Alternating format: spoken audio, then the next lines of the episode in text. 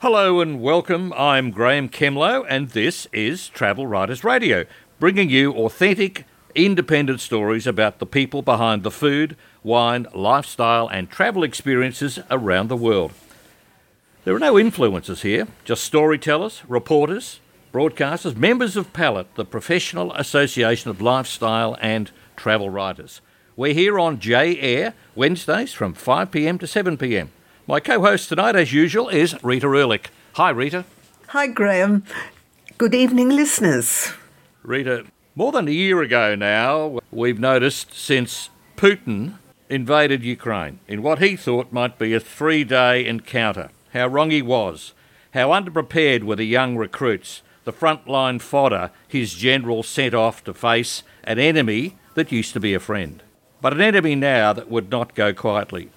There are all sorts of theories on how the world can extract Russia from its neighbour and how much of the newly acquired real estate Putin's marauders will be able to keep.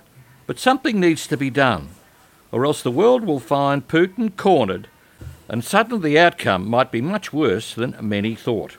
He has clearly threatened the planet with a nuclear response.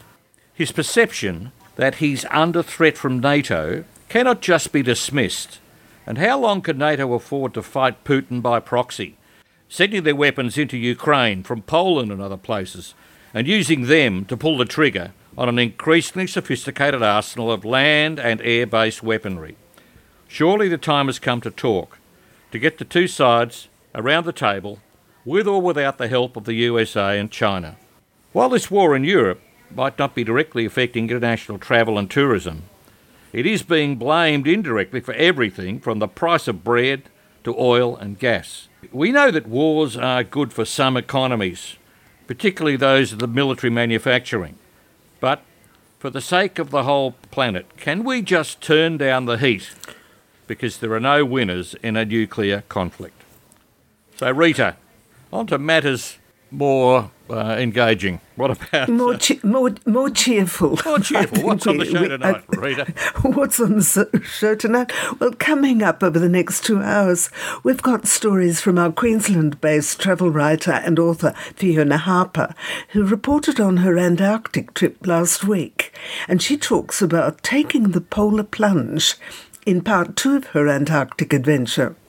Uh, while we're talking about cooling things down, that's one way to do it. Mm. Belinda Jackson, who was recently in Belfast, Northern Ireland, speaks with Ewan McGrath of the family owned Hastings Hotel Group.